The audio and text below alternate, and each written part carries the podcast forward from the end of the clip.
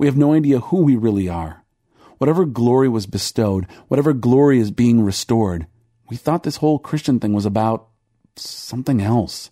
Trying not to sin, going to church, being nice. Jesus says it's about healing your heart, setting it free, restoring your glory.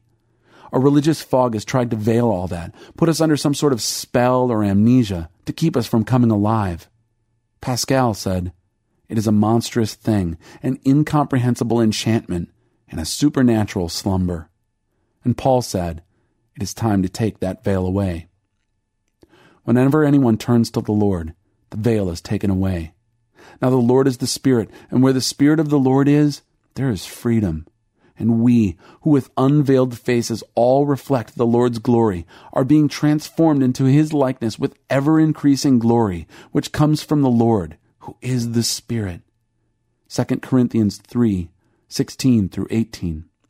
A veil removed, bringing freedom, transformation, glory. Do you see it? I'm not making this up, though I've been accused of making the gospel better than it is. The charge is laughable. Could anyone be more generous than God? Could any of us come up with a story that beats the one God has come up with?